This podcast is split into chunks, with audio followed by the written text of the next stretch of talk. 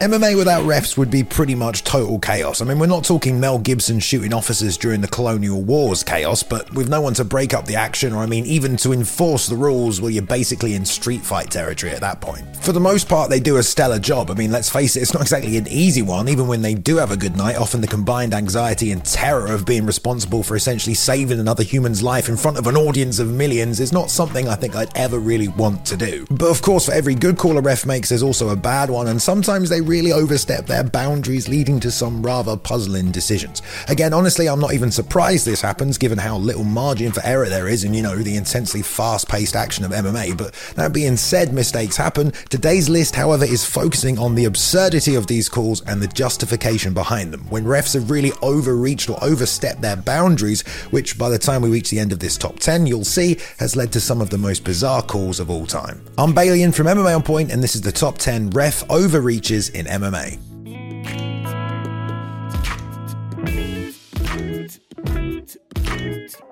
Number 10, Steve Mazzagatti, Diaz Lawler 1. This fight is on many people's list as one of the most historic barn burners ever. It was two young, hungry, superbly talented prospects duking out for the first time at UFC 47. And the fact that it was a stand up war was surprising enough for everyone. Diaz was known only as a jits guy coming into the fight. But after he twatted Robbie a few times with a couple of good punches, the crowd roared up into a frenzy and a trading war began on the feet. Nick, in true Stockton fashion, wasn't content with just rattling shots off the side of Robbie's head and decided to use a little psychological warfare, mainly trash talk. What motherfucker? Stockton, where you at? All the classic Diaz lines, okay, which all preceded a slap and then a stiff 1 2. Nick carried on drawing, but it was at this point, bizarrely, that Steve Mazzagatti decided to reprimand Nick and shouted at him, Watch your mouth, no talking.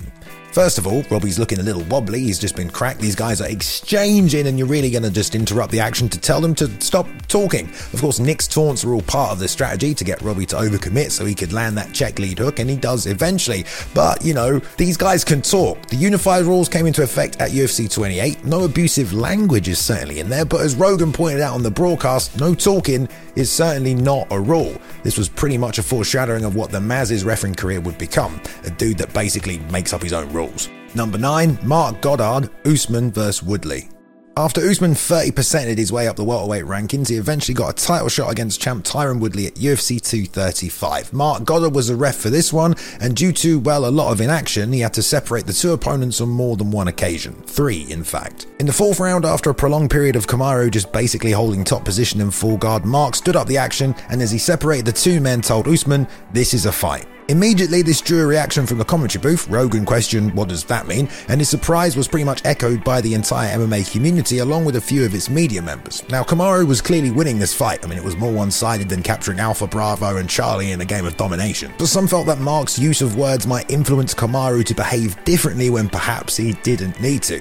Good old Goddard took to Twitter afterwards, however, he did a five point breakdown explaining why he made the call he did, and also acknowledged that the exact wording he used of it's a fight was not correct. And I'm not a ref, so I'm not exactly in a place to argue, but he also apparently was replying to Usman, who had asked, Why are you standing us up? Mark responded, It's a fight. Still, given the context at the time, it certainly became a point of contention.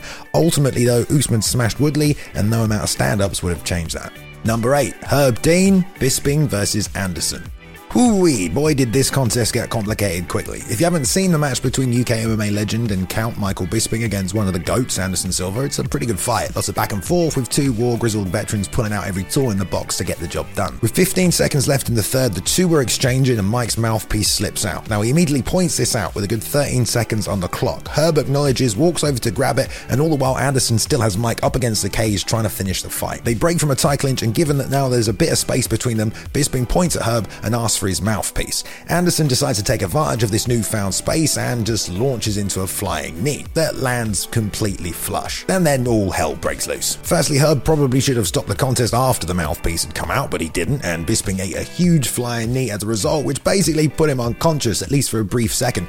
But Herb insisted this wasn't the case, that Bisping wasn't out, and that the fight should continue, which as an Englishman I very much appreciate, but unfortunately that wasn't exactly true. Two fuck ups don't make a right, and Silva bloody thought the fight was over and started started celebrating. There's no doubt this was an unfortunate, chaotic situation, definitely one of the spur of the moment improvisational calls you have to make when you agree to ref at the highest level of MMA. It's not easy. It's just that he then doubled down on his mistakes afterwards, saying that there was an exchange taking place, so he didn't stop the action. Which I mean isn't really true. Bisping literally pushed Anderson away to create the space and stop the attack so he could get his mouthpiece back. Granted, it's not his call when that happens, protect yourself at all times in that. And Herb flat out said Bisping didn't go unconscious when he basically did. Again, the speed at which this all takes place makes it hard to pass judgment, but his comments after the fact definitely overreaching. Number 7. Rebin Saber, Oliveira versus Dalby. Alright, on to some more questionable calls. Cowboy Oliveira has long been a staple of the UFC roster, and when he fought Nicholas Dalby at Fight Night in Denmark, we were treated to a pretty darn good fight. It was close though, and the third round was basically going to decide it all. One minute in, Oliveira secured an excellent takedown along the fence, two minutes go by, Cowboy is controlling well, landing elbows from half guard, certainly dominating the all important final round until, for literally no fathomable reason, other than perhaps this is an event in Denmark and ref Raven Saber seemed incredibly green, but he decided to stand the men up. I mean, to be fair, the crowd was booing, but that's because their hometown guy was pretty much getting smashed, not because there was any lack of action. And as a ref, that shouldn't really sway you either way. The UFC commentary team immediately lambasted the ref, heck, even the Danish commentary also apparently disagreed with the stand up. And to make matters worse, Dalby would go on to win the final round and the fight, and he showed pretty much no signs of being able to get back to the feet without the officials' help either. This kind of also happened when Rumble Johnson fought Vitor Belfort, you know, after he'd like missed weight three times at 170, went up to 85, missed weight again, and then just laid on Vitor for four out of the five minutes they fought at UFC 142. Dan Miragliotta kept standing them up, but everyone was kind of cool with it. I think fans were pretty much done with Rumble's antics at that point. Number 6, Big John McCarthy, Tito versus Mezger 1. Before Tito started his whole Macho Man feud with Ken Shamrock, he beat up on one of his boys at UFC 19. Guy Mezger was his name, and he was a prodigy of Ken's gym, the Lion's Den, who were all apparently well hard. But Tito had actually lost to Guy in his second ever MMA fight at UFC 13. Tito had TKO'd Wes Albritton in 30 seconds, and then in the second round met Mezger. After one minute, Tito had sprawled out Guy and was dropping some thunderous knees to his dome. For a second there, the commentators shouted that Guy had even tapped as the shots kept coming down, and suddenly Big John jumped in, and most people thought he was ending the contest. I mean, Guy had taken some serious unanswered team punishment damage. John walked Guy over to his corner and Tito went over to his. He was even celebrating the win with his team, but it wasn't over. Big John just wanted to check the massive gashes now on the side of Mezger's head. Okay, so it's not a TKO when it perhaps should have been, but then they restarted the fight on the feet instead of the near ground and pound ending position Tito had Guy in just minutes before. 30 seconds later, Tito shot for a takedown and got caught in a guillotine. Yeah, I would have been pissed too. Maybe not enough to wear that t shirt though. Number five, the entire concept of yellow cards. Okay, this is a bit of a controversial one, this one, not just because it isn't a specific example like the rest on this list, but also because I know a lot of you enjoyed the yellow card aspect of organizations like Pride. But let's think about this from a fighter's perspective. If you don't know, if you were deemed to be stalling the action, then you would be issued a yellow card, which was basically a warning, but also deducted 10% of your fight purse. Now, I get why this incentivizes fighters. I mean, obviously, who wants to lose money? But, you know, do you not think it's a bit harsh? I mean, aside from the obvious manipulation of the system by whoever the fuck is running running the event, obviously not the Yakuza, right? And the fact that they could theoretically just dock your pay while you're in the ring multiple times if necessary. I mean, imagine working your ass off to secure a takedown or trying to isolate a limb for a submission and then you just start dropping bags. Imagine if that was an option in any other sport. Forget about fighting where your life is also on the line, by the way, but if there aren't enough goals being scored in football or a basketball team is stalling out the game, there'd be loads of them. I guess that's actually not a good example as those athletes are overpaid compared to MMA where, oh yeah, you also barely make enough money as it is. A ref pulling out a yellow card was just a big fuck you, and there wasn't anything the fighters could do about it. Number 4, Joao Alberto Barreto, Gordeau versus Teila Tuli. Out of all of the UFCs, obviously UFC 1 was the most chaotic, had the least amount of rules, and was also probably the most confusing. Not just for fans at home, apparently, also for the refs. The Gracies put together the UFC to show off how badass Brazilian Jiu Jitsu was, and in order to do that, they were really all about that no time limits and no stoppages life. It had been kind of a similar format in their Gracie Challenges series. Rorion had himself expressed to the refs that the fight could only be finished if it was a KO, a towel being thrown, or a tap out, and he chose two of the best Brazilian Vale Tudo refs at the time time, Joao Alberto Barreto and Helio Vigio, both of who went on to be red belts in BJJ and, like I said, had been refing no holds barred fights in Vale Tudo. But Barreto unfortunately didn't exactly do as he was told. In the very first UFC fight ever, Gerard Gordeau plummeted his foot into the face of sumo wrestler Teila Tuli's face. Blood and teeth went everywhere. Barreto stopped the fight. Now, obviously, it's UFC 1. This shit is crazy. Some dudes just had his molars launched further than Whitney Houston's I Will Love You rose to the top of the charts that year, but they weren't supposed to be any ref stoppages. And what did Barreto do? Oh, he stopped the fight. He later justified it by saying the Hawaiian fighter got kicked in the face by the Dutch fighter and lost his teeth. He was so bloody, I stopped the fight. Okay, cool, but dude, you were specifically asked not to do that. Either way, Tuli wanted to continue, but it was already too late. The fight had been stopped, although for the life of me, I can never understand why they can't just restart the contest in a situation like that. I mean, both men wanted to continue, but no, and oh, I bet Rorion was pissed. Number three, Dan Miragliotta, MVP versus Kiely.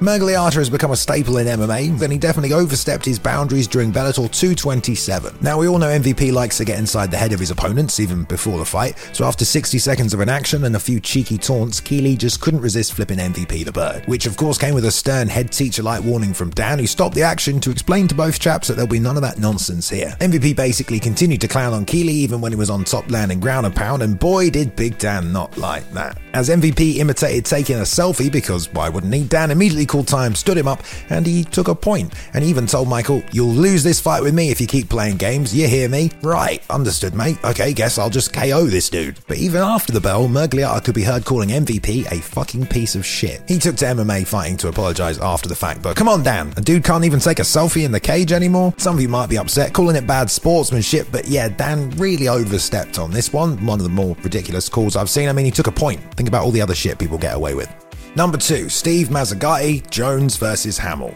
Shazam! And the Maz strikes again. In all seriousness, taking a few shots at Mazzagatti just seems unnecessary at this point. Guy's had all the chances to explain some of the questionable calls he's made over the years, and, uh, well, he's not exactly done a very good job. But this one definitely sticks in a lot of people's minds, and yeah, mate, it was a pretty big overreach. To be fair, what Jon Jones did to Matt Hamill was illegal. No, not the merciless beating he put on him for four minutes. They both signed that contract. I mean, the illegal 12 to 6 elbows he started dropping on him because at that point he'd basically already hit him with everything else. Now, to be fair, he throws two. Steve shouts, No, John, that's an illegal elbow. Whoa, whoa, as two more land, and then he stops the action. Like, that's not the bad part. That was good work, man. He immediately stood John up and took a point. I mean, you could argue he deserves a warning and not a point, but I guess the Maz looked at Matt's face, who now looked like a sad vampire in True Blood, and figured, well, he had to do something after those illegal shots. But in truth, the damage was already done. Those illegal elbows didn't exactly contribute to the state Matt was in, so when Mazzagatti decided to wave off the fight, it wasn't exactly to anyone's surprise. Even Rogan and Goldberg went back and forth talking about the damage already done and his nose being smashed. It Goldberg even called him 10 0. But it was announced Steve Mazzagatti had called a stop to the contest due to illegal elbows and that Johnny Bones Jones was disqualified. I honestly don't know what fight Steve was watching as he circled those two for five minutes, but that damage kept building and building. Those elbows didn't stop the fight, it was already long done. To stretch that to a DQ loss for John,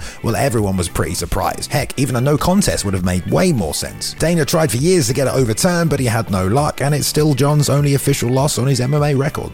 Number one, some Russian ref.